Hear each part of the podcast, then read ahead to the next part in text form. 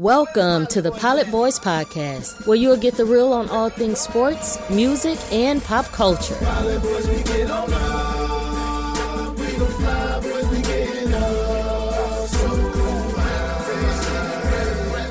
And here are your hosts, Vishwant and Partha.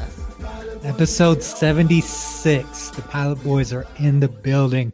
Got some fun things to talk about. You know, one story that's particularly sad, but also a great deep dive topic uh, that is a carryover from an extensive conversation uh, Partha and I had last uh, last Friday, I believe, uh, post show. Dude, I can't even like I can't even remember what was on the phone with you versus what's on the podcast because it blends together so much. I know it's crazy. It's crazy. It's crazy. Just gotta just gotta keep uh keep talking, man. Once you when you when you build chemistry and you talk to people, and I, I guess this is a pointer for people who are in business together or work together. Talk to each other. You know. Yeah. Yeah. That's just that that is what's going to build your chemistry more than anything is to have real authentic conversations when the camera's on, the camera's off, when you're in the boardroom or you're out of the boardroom, just talk and communicate with your people. Yeah, and you know, like that that comes from putting the phone down sometimes and just Yeah, like. just like having a conversation, or if you call someone, just like not doing other stuff while you talk to them. exactly. It's Exactly. goofy, but like these days, man, like you call people and partway through they just trail off, and you're like, "Are you looking at a text?" Like, and I know I'm guilty of it too, by the Yeah. way, but it's it's crazy how we have so much trouble like staying present. It is, man. It's almost it's it's impossible. The system almost makes it impossible, right? Like you you have your phone. we when- I wouldn't even say the system, bro. I would say we make it impossible. we do, but these Yeah. uh, Apple doesn't make it easier for us, right? No, Like, they're trying to make it harder, but we buy Apple products. So we buy into it, so I guess we like we we're like funding the system. None of us like to be present. Yeah. like. And the worst part is we fund it with money we don't have. Everyone's phone's on a loan. I know, right? Like it doesn't whatever they tell us to pay. I, I was going. I went to the store over the weekend to get my mom a new phone, and it was just like this doesn't make sense for what she uses the the phone for. First of all, their phone was defective. The phone just stopped working, stopped turning on. She has a seven plus, which isn't much more than That's she needs. so old too. yeah, but you Yeah. know they don't. They don't. They don't. you gotta need it. hit them with the uh, flip, bro. And so went to the 12 and they're like, like, how much is it? They're like, eleven hundred dollars. I'm like, eleven hundred dollars. They just we just pay whatever they tell us to pay for these things Yeah. these days. Yep, that's how it goes. oh man. But let's let's let's get into this, man. The Hell yeah. um the first story I, want to talk about. Um as you know, look at your assistant delivering you It's drink. uh it's actually Nevin. You want to sneak on the mic and say what up, Nevin? A future guest for the Pilot Boys. What up, Doug? what up, man? How are you doing? He's doing good. He's in a matching, sick matching, like Japanese inspired. You Oh, know, that's some drip shorts and- right there. Yeah, it's pretty sick, man. That's some drip. Yeah. Wow. nice. Nice. Nevin has been so kind to bring me a coffee this morning. Nice. Later, Natural pick me ups. So you want to get into this uh this news, V? Let's get into it, man. I don't even up- want to say the headline. It's so sad. Yeah, man. This uh this this situation with DMX is a is a tough one for anyone who's a a hip hop fan, especially someone who grew up in the in the 90s uh and 2000s. Uh DMX is means a lot to people. He's much more than a musician. Um we learn so much from him. He's like a, a, a street philosopher Yeah. of sorts. He's deeply spiritual. Um, he always drops wisdom that can relate to a wide range of people, um, and just has also been very honest and open with the struggles um, that he's faced. And the reason this headline is particularly difficult is if you understand the background of how this man was even introduced to drugs. Um, it's a story I heard him tell, which was he was 14 years old. Um, he didn't drink, he didn't smoke, he didn't do anything, but he was in the streets. And this guy who actually introduced him to rapping, DMX used to beatbox. The guy was actually um, ra- a rapper, And so one day he told DMX to write a rap, and DMX wrote this crazy rap, and the guy knew. But I guess later on that week, they were all celebrating um, something. I guess they had like executed a successful robbery because DMX used to be a, a, a street robber. That's how he made his living. And the guy passed around a blunt, and DMX said, "Oh well, let me just try it." And he smoked the blunt, and the guy had laced the blunt with uh, crack cocaine. And he said Whoa. from that moment, that feeling that he got after that, from that moment, he was addicted to the drug. You know, Wow. and it just it just goes to show you like one that you know you never know like what someone's story is and what someone's struggle is and the reason why they are where they're at so those who are are are, are looking at this situation and saying oh well he shouldn't have smoked crack it's like you never know how he got introduced to the drug and we know how addictive these drugs are Oh yeah. Um, and despite that, that isn't the the the way that you evaluate his contribution to society, his contribution to culture, and his contribution, most importantly, to music. Every every rapper is inspired by him. You saw the outpouring of support. We haven't lost him yet, but it does not look good. Um, and we just got to continue to pray for DMX. Hundred percent. You know, talking about people struggling with their personal demons. The next headline I actually think is pretty fucking hilarious, if I do say so myself. Um, Paul Pierce, you know, the uh, the truth went live on Instagram and uh, with a bunch of strippers smoking a fat blunt, and immediately got fired for doing that from ESPN. Um, I ran a poll on this on my social media to see just what you guys think. Uh, at Lasso Partha and V's at Pilot Boy V if you want to engage with us. Uh, 79% of people believe he should not have been fired, and 21% believe he should. So that was interesting that the majority opinion, you know, in this in this world uh, of cancel culture, I thought more people would would expect him to be fired, but sounds like the general consensus is homeboy played in the NBA for a long time, let him smoke weed and hang out with strippers. I don't care. Yeah, I mean, I think this this poll is probably going to be slanted by whether you're 40, 45 and under or 45 and above, I guess, because you're in two different uh, two different eras and two different ideas. But I think what's important and the important takeaway from this is is that you do have to understand when you are an employee that there are certain codes of conduct and ethics that you are obligated to follow whether you agree with them or not.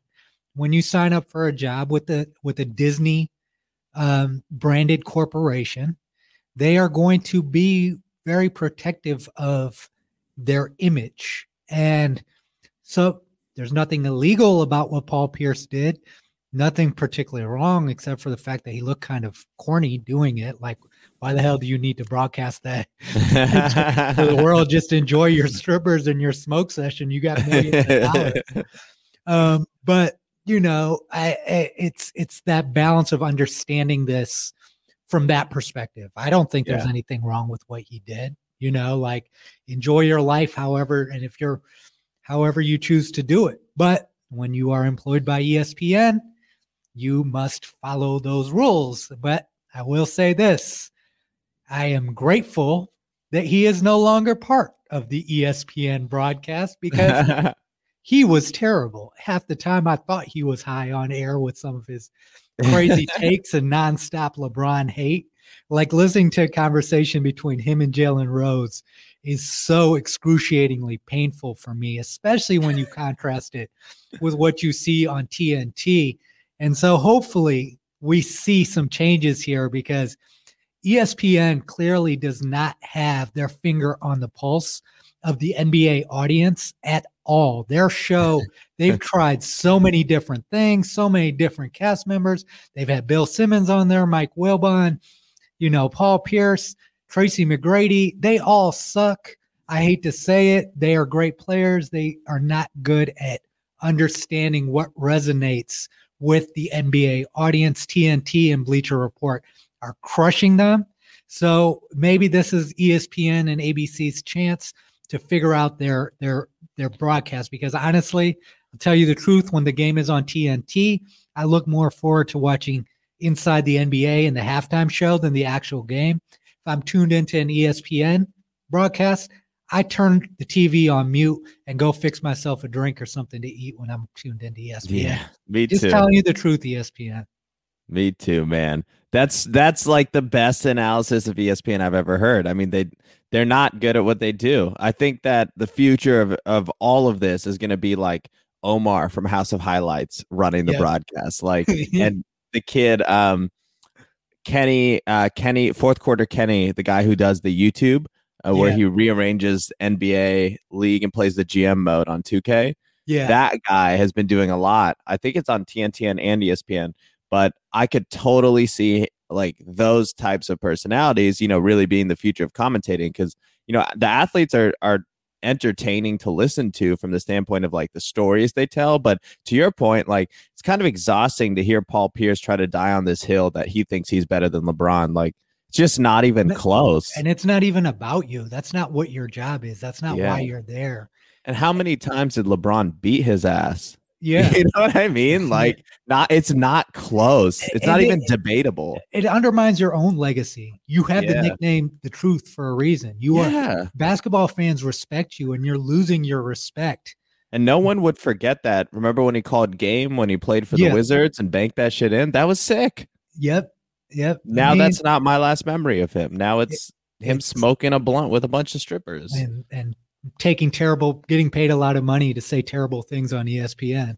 Yeah. you know so it's it's it's hopefully a, a, a an opportunity for espn and you know we've had this conversation many times about who you were and your ego getting in the way of of being a greater product like if you look at bleacher report and tnt there's a lot to take away from how they are building their platforms and their understanding of the nba culture you can learn from them you know Yeah. and you can improve. But when you sit here and say, oh, we're ESPN, we're the worldwide leader in sports, and you're not willing to look and say, hey, our products aren't that good, this is the result.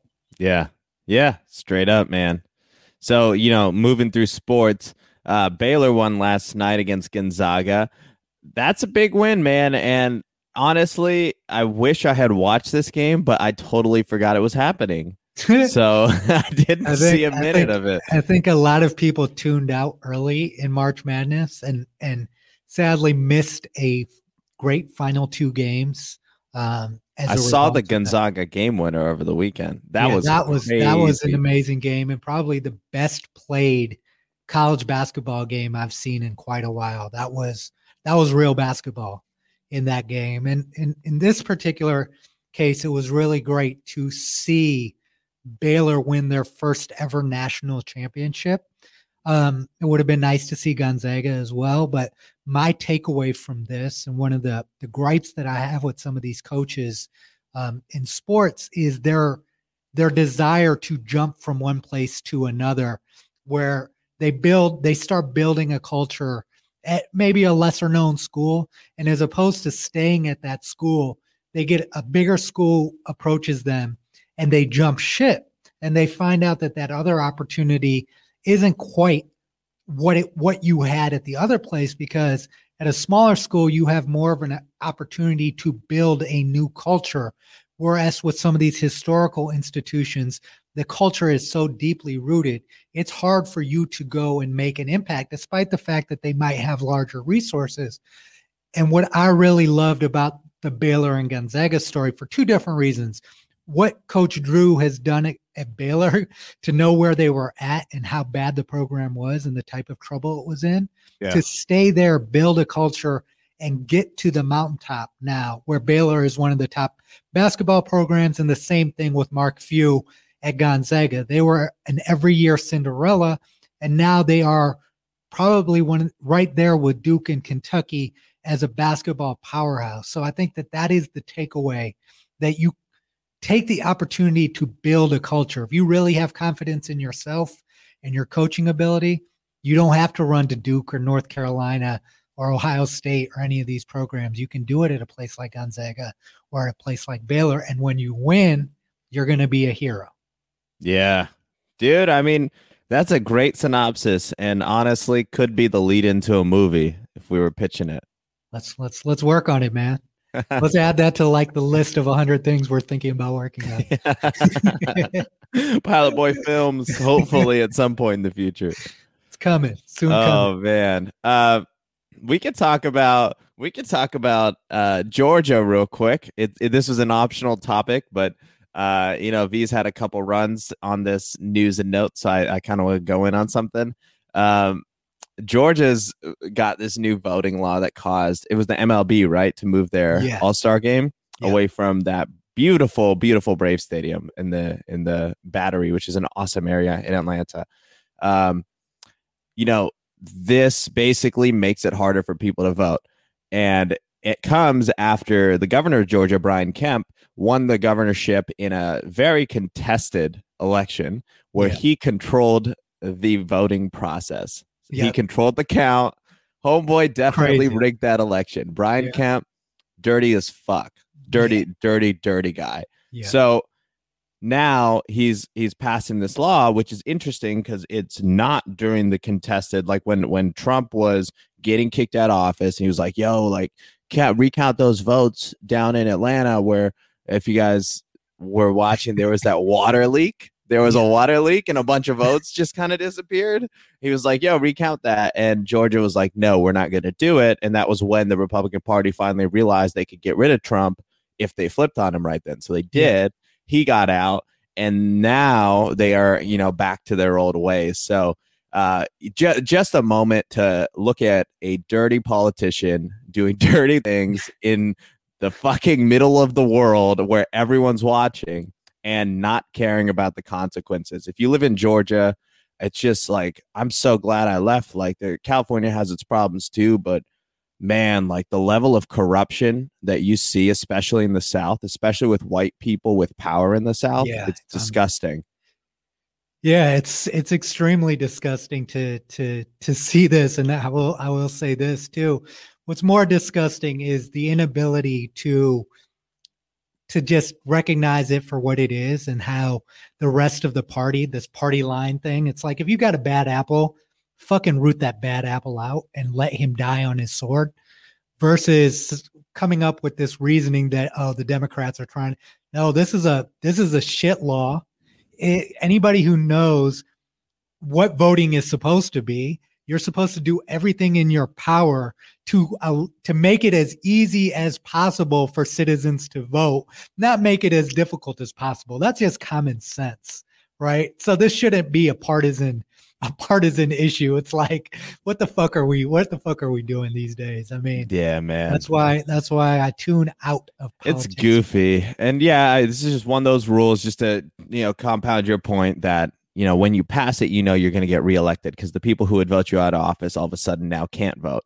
Yep. That's how it works. It's so funny. It's just it's crazy man. Yeah um, so know you're in the system people. And know that there's a game going on around you and just find the find the spots you know pick and choose your spots where Yeah. you can you can get some w's here like don't don't spend your energy getting mad about this stuff but just see it for what it is and adapt to it You're 100% right, man. Like that that is the greatest lesson you can take away in in, in this country self-reliance is very important. I understand it's it can be frustrating at times, but when you're looking to people that are have been corrupted and are corrupted and are looking out for themselves, um, you have to question whether or not that's a, a useful use of your energy to invest in these people as much as we do. Yeah. Yeah. And, you know, just to point the other side, the Democrats in Georgia are not much better. They're No. equally crooked, just the other way. And they Yeah. they try to act, they try to take the moral high ground. Like the one respect I have for the Republicans, they never claim moral high ground because they No. know they don't have it. Yeah. The Democrats yeah, the to Democrats are just hustling people for votes. That's what they do. They know Yeah. they know that they have and, and this is this is historical, right? yeah. It's even actually why the Democrats fought for the abolishment of Jim Crow. It wasn't because they actually cared morally. It's because they wanted these people to vote Yep.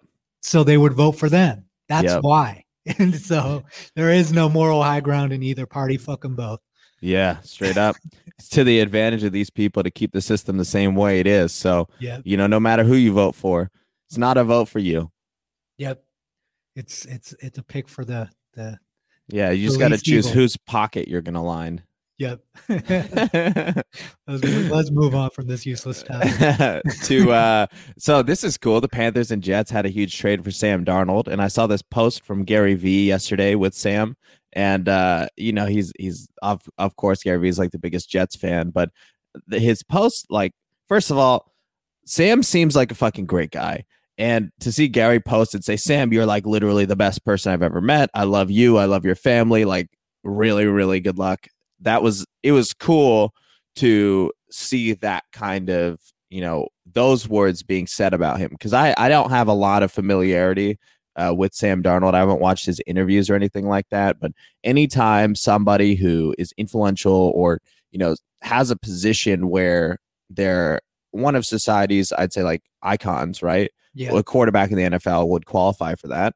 Um, it's cool to know that those people are genuine, down to earth, good people who care about the, the little things like the way we treat people our values our family etc Yeah, it's it's important, and I think, and it's valuable. Those those measure those are the immeasurable qualities. Um, and quite frankly, the reason that he did not get it done on the football field, and this happens to a lot of great players, is you can't help who you get drafted to. yeah You can't help how good or bad the organization is. And for the last decade, the Jets have not qualified um, for the playoffs, and that is the longest run of any NFL team um, in the league. So they actually did the kid a favor, trading him to a better organization with a better coach and a better offensive coordinator. The loser in all of this is likely Zach Wilson, who is the QB out of BYU, who is now going to have to go fill uh, Sam Darnold's shoes in New York Jets organization. i'll tell you the winner in all of this is definitely the Vaynerchuk brothers Oh, because the asset value of the jets continues to plummet and their net worth continues to rise fast like homeboy's gonna buy the jets quick man I don't know that Johnson and Johnson money is pretty long. I don't know if they'll ever be able to, to overcome that. But hey, they only may- have to buy it for what it's worth right if that maybe- asset keeps losing money maybe he gets tired and he's just like, you know what? I don't I don't need to entertain people in my owner's suite anymore. So let's just let's just sell it to the Vaynerchuk. He's like, this guy keeps showing up in front of my house and sending me selfie videos on my phone. let's give him a shot. You know, That's if he was really smart though. yeah. What he would do is bring Gary and his brother in as minority owners. It would be a Let control no the- brainer. Let them control the brand of the New York Jets. Yep. Give them roles within the organization, which they would relish. And you suddenly will own a property that is worth a lot more money in an organization that is much better. It just seems like common sense. Some people are just allergic to success, man. Their egos and personalities get in the way. Like there's so many of these obvious moves, you know, that can be made, whether it's a pro sports team or whether it's a league.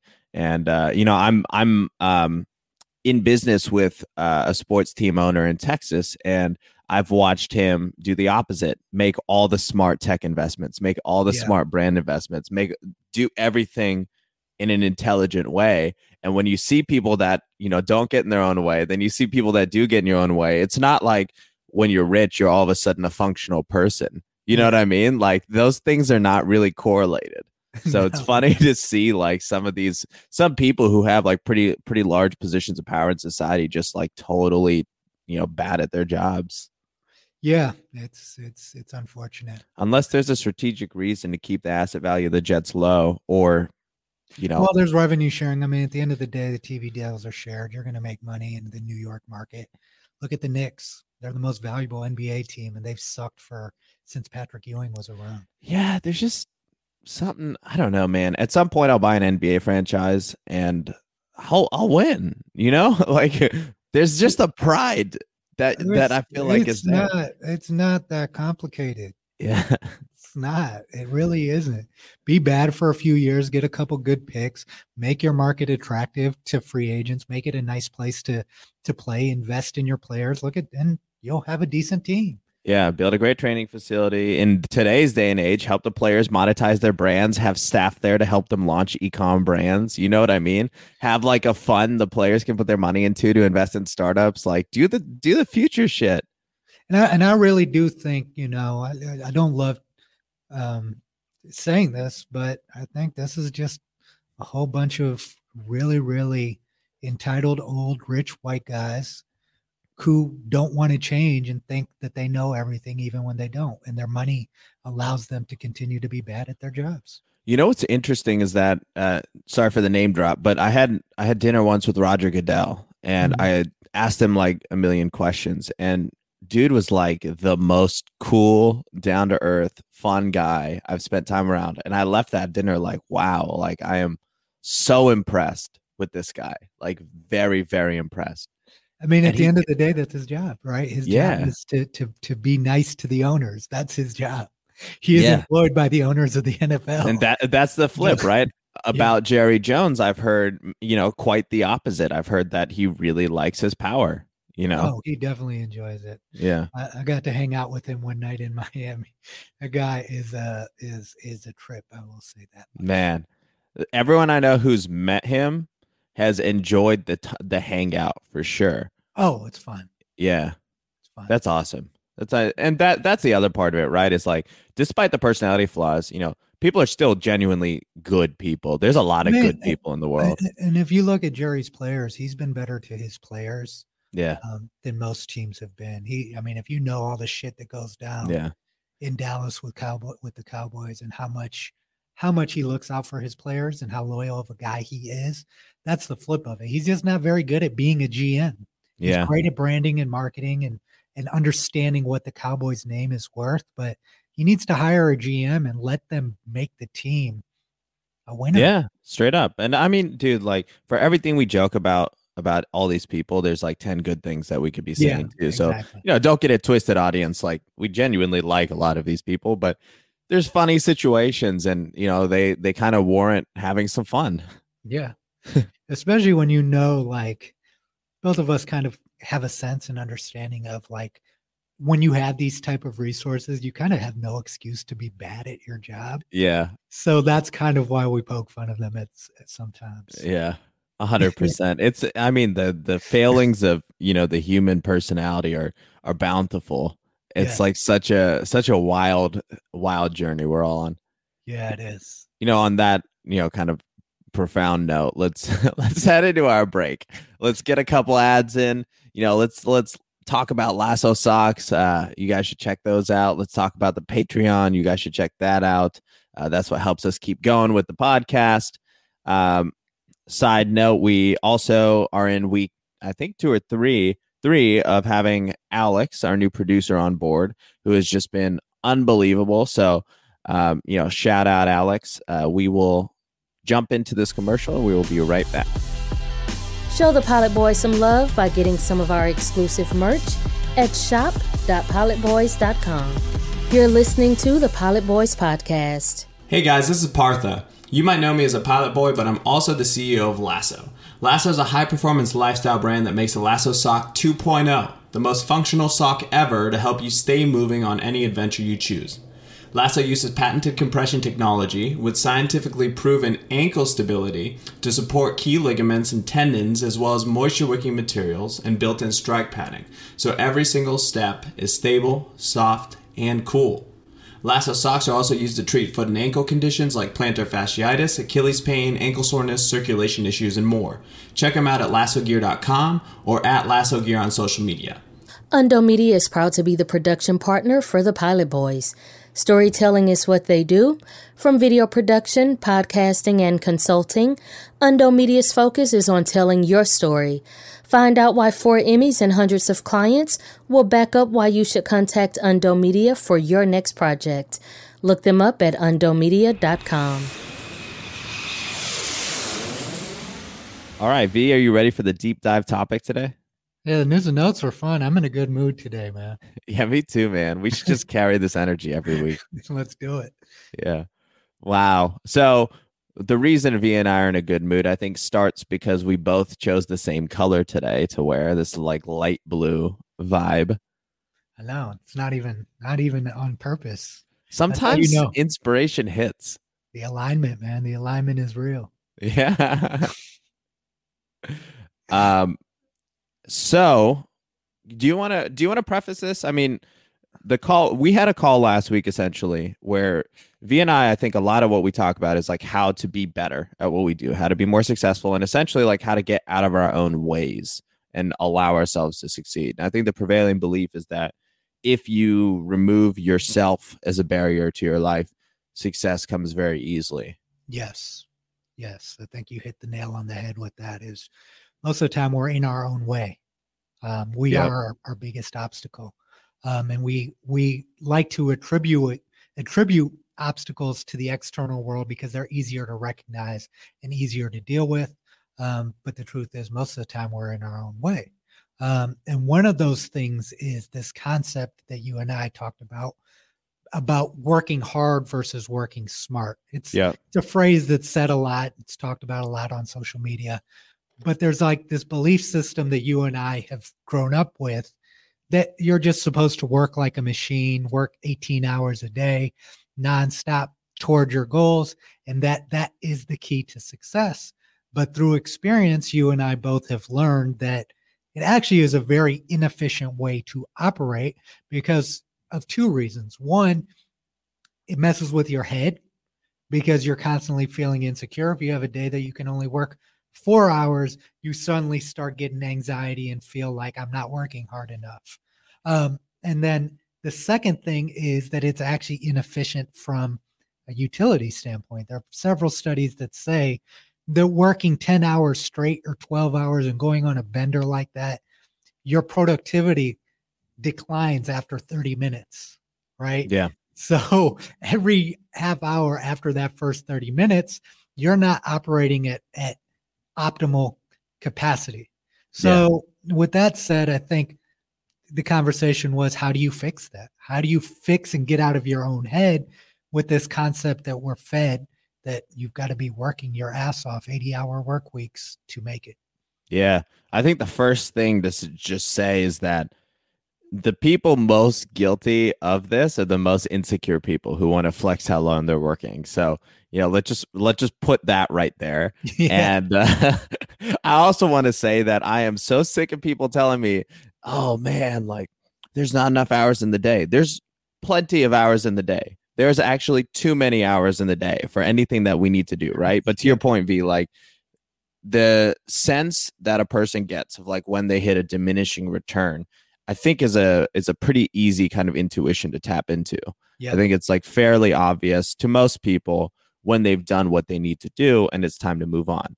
But I think the discrepancy happens when the results don't match what they're expecting for the work that they put in because we all want results so quickly. And I think there's kind of two elements to like this. There, there's one is like the work you put in and like how you manage that and like the societal pressures of like actually quantifying your work and how we actually look at success and all of that. And the other side of it is how we measure results and how we set our expectations. So, Mhm. you know, starting on that side, I just want to make the point that, yeah, in general, we all set our expectations too high in terms of what we expect out of ourselves, out of others, out of any work we do, out of the pace of growth for anything that we're working on. Yep. It's, we all have this desire when we're younger to, you know, everyone, especially today, is like, I want to be a billionaire. Yeah. It's like, okay, but like, that's a byproduct, yeah. right? that that's not a goal Yeah. like that it, it- i want a gold medal cool against who you know what race do you want to run right like it's completely completely the wrong goal to focus on and so as a society we set expectations like that we look at different like people who you know may appear that they're making a lot of money and we say man i'm not making that that much money like how do i how do i do this thing and so i think the first part of this this whole breakdown and how we reason from like getting from A to B, whether it's with work or success or whatever, is that we need to set realistic expectations out of ourselves. And I think lower expectations are better because then you exceed them and you're happy. Yes, exactly. And then also pace yourself. Like you do not, even if you are going to work eight hours a day, you know, what, what do you and I always talk about? We'll work really hard for 30 minutes. We'll take a break. We might, you know, get on Instagram or, or TikTok or, or take some sort of mental break in that 30 minute phase. It might be five minutes, it might be an hour. just don't put that pressure on yours. Eliminate that pressure aspect of if I'm not working, I'm not being productive. Yeah. Sometimes that time that you're spending away from work is actually leading you to be more productive at work. Um, and that's that's part of having an entrepreneurial mindset and spirit is truly coming to grips and understanding understanding that if you are not in a good place mentally you are not going to be useful to your business and i yep. think that's the key 30 minutes of hard work take a break work 30 minutes you could do it throughout the day if you have a lot of work to get done do it for a 12 hour period right but that idea that oh i need to go lock myself in my office and work 24 hours is is is stupid and doesn't make a lot of sense to me. Yeah. So just to just to break down the difference as well between like there's active focused work, right? And there's the time you spend doing yeah. other shit that adds value to the active work you put in. So yeah. when you look at studies on that's that concept is subconscious processing. It's something that uh, personally I figured out during college because I realized that when I was studying for finals week, I got more value out of shooting basketballs at the gym for two hours in the middle of the day than I did looking at the book, you know, for those hours. So I would study three to four hours in the morning. I would play basketball for a few hours, you know, eat some food, like walk around, do my shit, and then spend another four hours at night. And, you know, uh, the results showed. And the reason is that when you're not focused on something, the speed at which you process information increases drastically. So I'm looking at a study right here and uh, there's a few analogies in here. So basically, the conscious mind uh, processes 2,000 bits of information per second. And the impulses in your brain, when it processes this, travel at 100 miles per hour, which is really fast, by the way. Yep. The subconscious mind does 400 billion bits per second, and the impulses travel at 100,000 miles per hour. So we are literally talking about a thousand X improvement on the speed of those impulses, plus the quantity is uh, a 2 million, 200 million X improvement, something like that. Wow. 20 million. I don't know.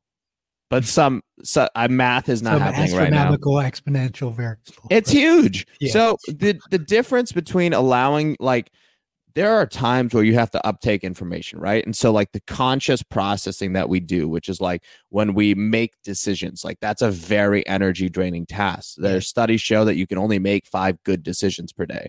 So, decision fatigue is a big deal. And that's again for the same reason because you run out of this conscious brain power and energy that you use for that. So that's one thing. And the conscious brain power is what I would attribute to the part of the brain. There's intelligence and then there's intellect.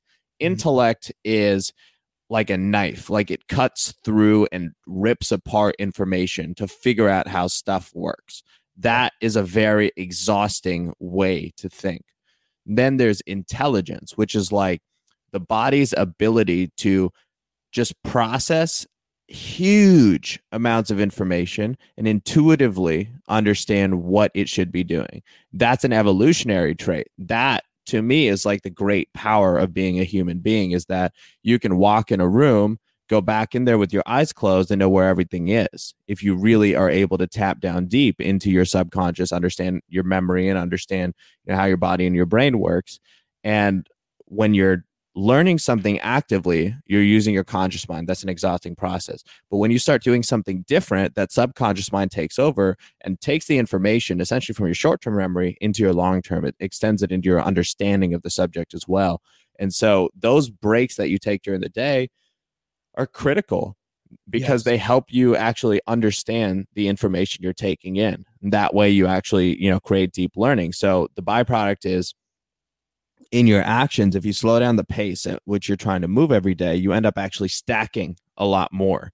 Whereas if you're trying to put all your time, effort, energy into using your brain and your intellect, not your intelligence, all the time, you end up not really remembering most of the stuff you did and you're freaking exhausted at the end of every single day. You overwork and you have very little to show for it. And, you know, to be frank, like that's why I don't have a lot of respect for consultants from Deloitte or McKinsey yeah. or any of those folks because they don't actually do anything. They don't actually learn anything. They just spend all of their day working, using that conscious mind, essentially doing rote work, not actually yeah. understanding or developing beliefs or ways of looking at the world that you know connect to them in a deeper way. And um, the the difference between the two is so drastic that if in your head you're thinking right now, how do I know the difference between the two? You've never felt the subconscious processing. And so if if that's you and it was me one day and it was V one day, the best thing I can tell you is try reading something for 30 minutes, for an hour, whatever. Try working on something for a while and then go do something completely unrelated that you like to do for like 30 minutes and then come back to it. And the difference in how you feel at the end of a day, kind of breaking things apart and doing that cycle, will change the way your body feels when it learns information, and you'll notice it.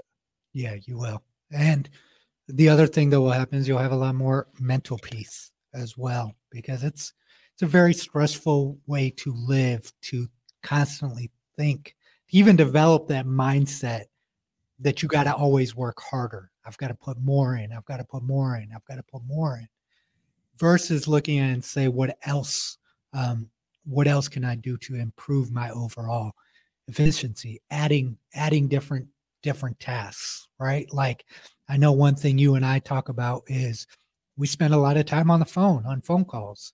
Those phone calls can actually be breaks. Even though you are being productive incorporating those phone calls into your workday in an efficient manner actually is another way to kind of hack hack it instead. It's a break that's not a break right? Yeah um there there are several different things things that you can do but it's just you know the goal for us is to to help people improve not just their efficiency but their happiness yep and if you're not truly happy with your work and i've seen examples and you've seen this partha it's like people who really even enjoy their work getting worn down and worn out because of the way that they approach the work that they're doing. And that's often why so many entrepreneurs fail. They've got great ideas, a great belief system, but how they process the work that's involved to get to their goal breaks them down and destroys them in the process. Yeah. And, you know, to be frank, that I spent like probably six, seven years of my entrepreneurial journey doing that, like breaking myself down you know, not on purpose. Like I was so fixated on trying to create results in in too short of a time period that I I wasn't getting things forward. I wasn't actually learning and picking up information in the in the way I needed to. And it wasn't until I hit a point where I said, you know what, like I can't even set goals anymore. I just have to take steps forward every day and just see where that gets me. It was like at that point results actually started coming. But I know for everyone like you you do kind of have to hit a wall that that makes you have to challenge the way you're approaching life especially if you approach it in ways that create fatigue for yourself you know? Life life life in general can be restful. It can be very very calm and peaceful despite the fact that you could be building a huge business managing hundreds of employees. There's so much that you could be doing every day but none of it is really stressful if you frame your mind differently when you look at those tasks and i think a lot of that has to do with expectation setting and you know what you expect out of yourself every day in terms of your role like many people inflate their importance to the world or to a business as well and so i know a lot of founders that overwork because they're like well if i don't do it no one will do it and it's like yeah.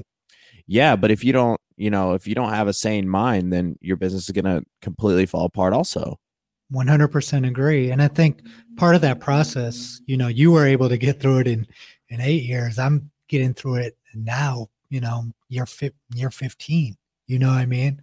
And the the thing is that we all understand that when you're born and you're raised how you were raised what system you're raised in what education system you grow up in how you're exactly how you're taught what university you choose if you go to go to college all of those decisions also create um, create systems in which you never really question if this system is right for me. You adapt to those systems to succeed within those systems right? And oftentimes you might be successful from a you know going up the ladder standpoint or getting good grades but your soul and your spirit is bro- being broken down because that's not true to your nature and how you learn and what your expectations on yourself are for success. And I think that that is a process we all need to go through because that's the, unfortunately the way that the system of employee culture and academic culture is set up for us. If you want to achieve, what do you have to do? Either you get a really good job and climb the ladder, or you go to school and you get a couple of degrees and you follow that mold. But again, you're fitting into a structure in which you're never really asked to question whether or not that structure is for you or not. And I think experience is the only way, your own personal journey and experience, and getting to that point of almost rock bottom where you're realizing, like, damn, I've ac- I'm accomplishing things, but I'm not fucking happy. like, what yeah. the fuck is the purpose of accomplishing these things if I'm not happy? Yeah. You know? And even if the external world is validating you. Straight up. And, you know, just to present the counterpoint too, in no way does this mean that you should stop working or stop yeah. doing things that you're doing, right? In no way does this mean that without you have to have a clear intention. Without a clear focus goal, your brain will not subconsciously process in a direction. So you actually have to be trying to learn something for your brain to do this. It's not yeah. like you just get smarter aimlessly. Like no, you don't. You have to have a north star you're driving toward, problems you're trying to solve, and the rest of your day where you're doing the active work should be positioning things around you to, you know, help you get to the next roadblock or the next challenge that your brain can be useful in solving.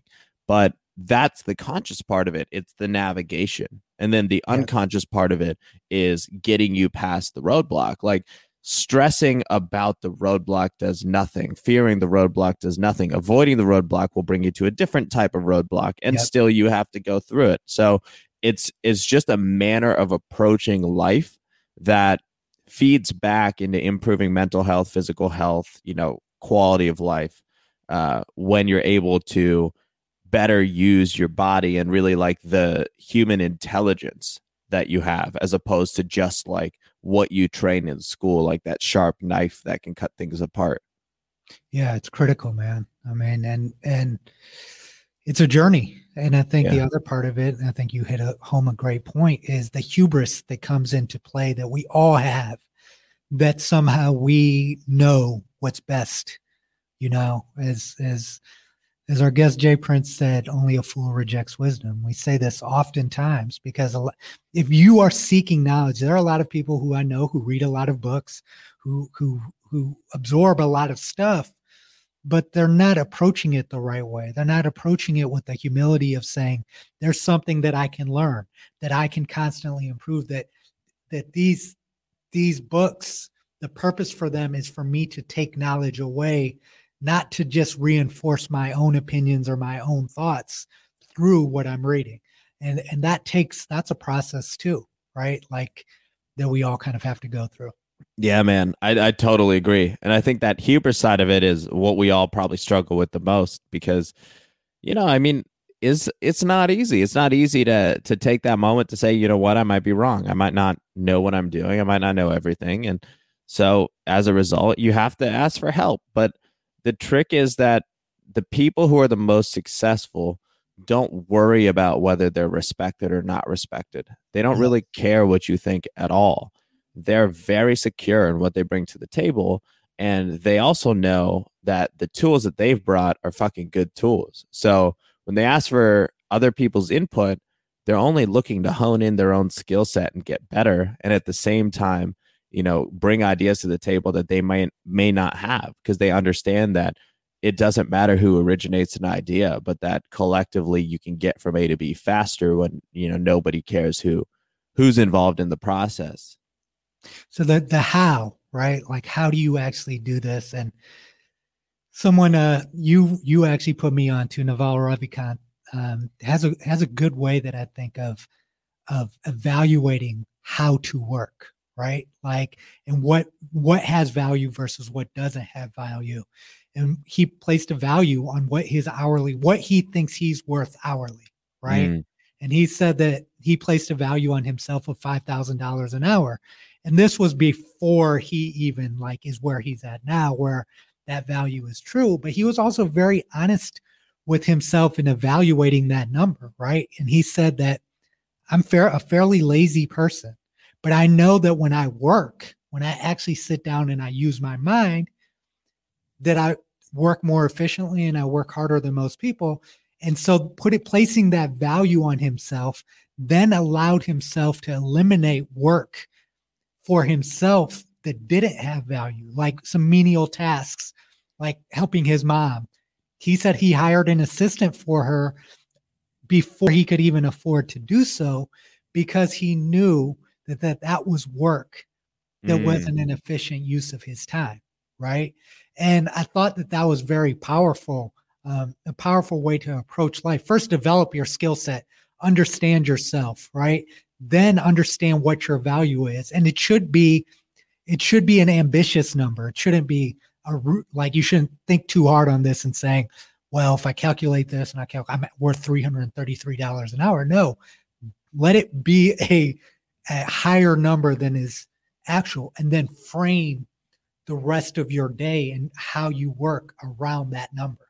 Yeah. So it's pretty powerful that's amazing. That's such an amazing way to go about it v. Thanks for sharing that. And i think that the that approach you know even if you set that price too high what it challenges you to do is solve problems without manually solving them. It challenges you to solve them systematically and leveraging mm-hmm. you know people resources connections in a more meaningful way. And that is what gets you to the value is when you learn the game of chess as opposed to being a pawn. Yes. Yes so, um, hopefully that was a that was a good good summary of working hard versus working smart. I feel like we worked uh worked our way through this pretty smartly partha. Um, uh, we don't want to bog you guys down too long but hopefully takes take some some notes from this um, and improves your efficiency as you approach your days and as you approach your business you approach your job you approach whatever it is you're doing. Um, that is the goal of of these deep dive topics to improve everyone's efficiency and and partha and i speak these things through because we're still working through them ourselves we haven't we haven't reached our our goals in terms of work efficiency yet but having these conversations is a reminder of how to frame how you work. Yep, exactly. And for everybody listening, you know, thank you so much for being a part of Pilot Boys. We're posting a lot more on social media now. So check us out at Pilot Boys on Instagram at Pilot Boys Podcast, um, at Pilot Boy V, ah, Pilot Boy V, and at Lasso Partha on Instagram. V's on Twitter at Pilot Boy V as well and we're on TikTok at uh, mine's actually I think it's Talk with Partha. Mine is Pilot Boy V and Pilot Boy's podcast TikTok is coming soon. Alex is working on that one. Man, so thank you guys for listening. We appreciate it, and as always, remember, uh, be you, you is fly, and stay moving. Pilot Boys out. Pilot Boys,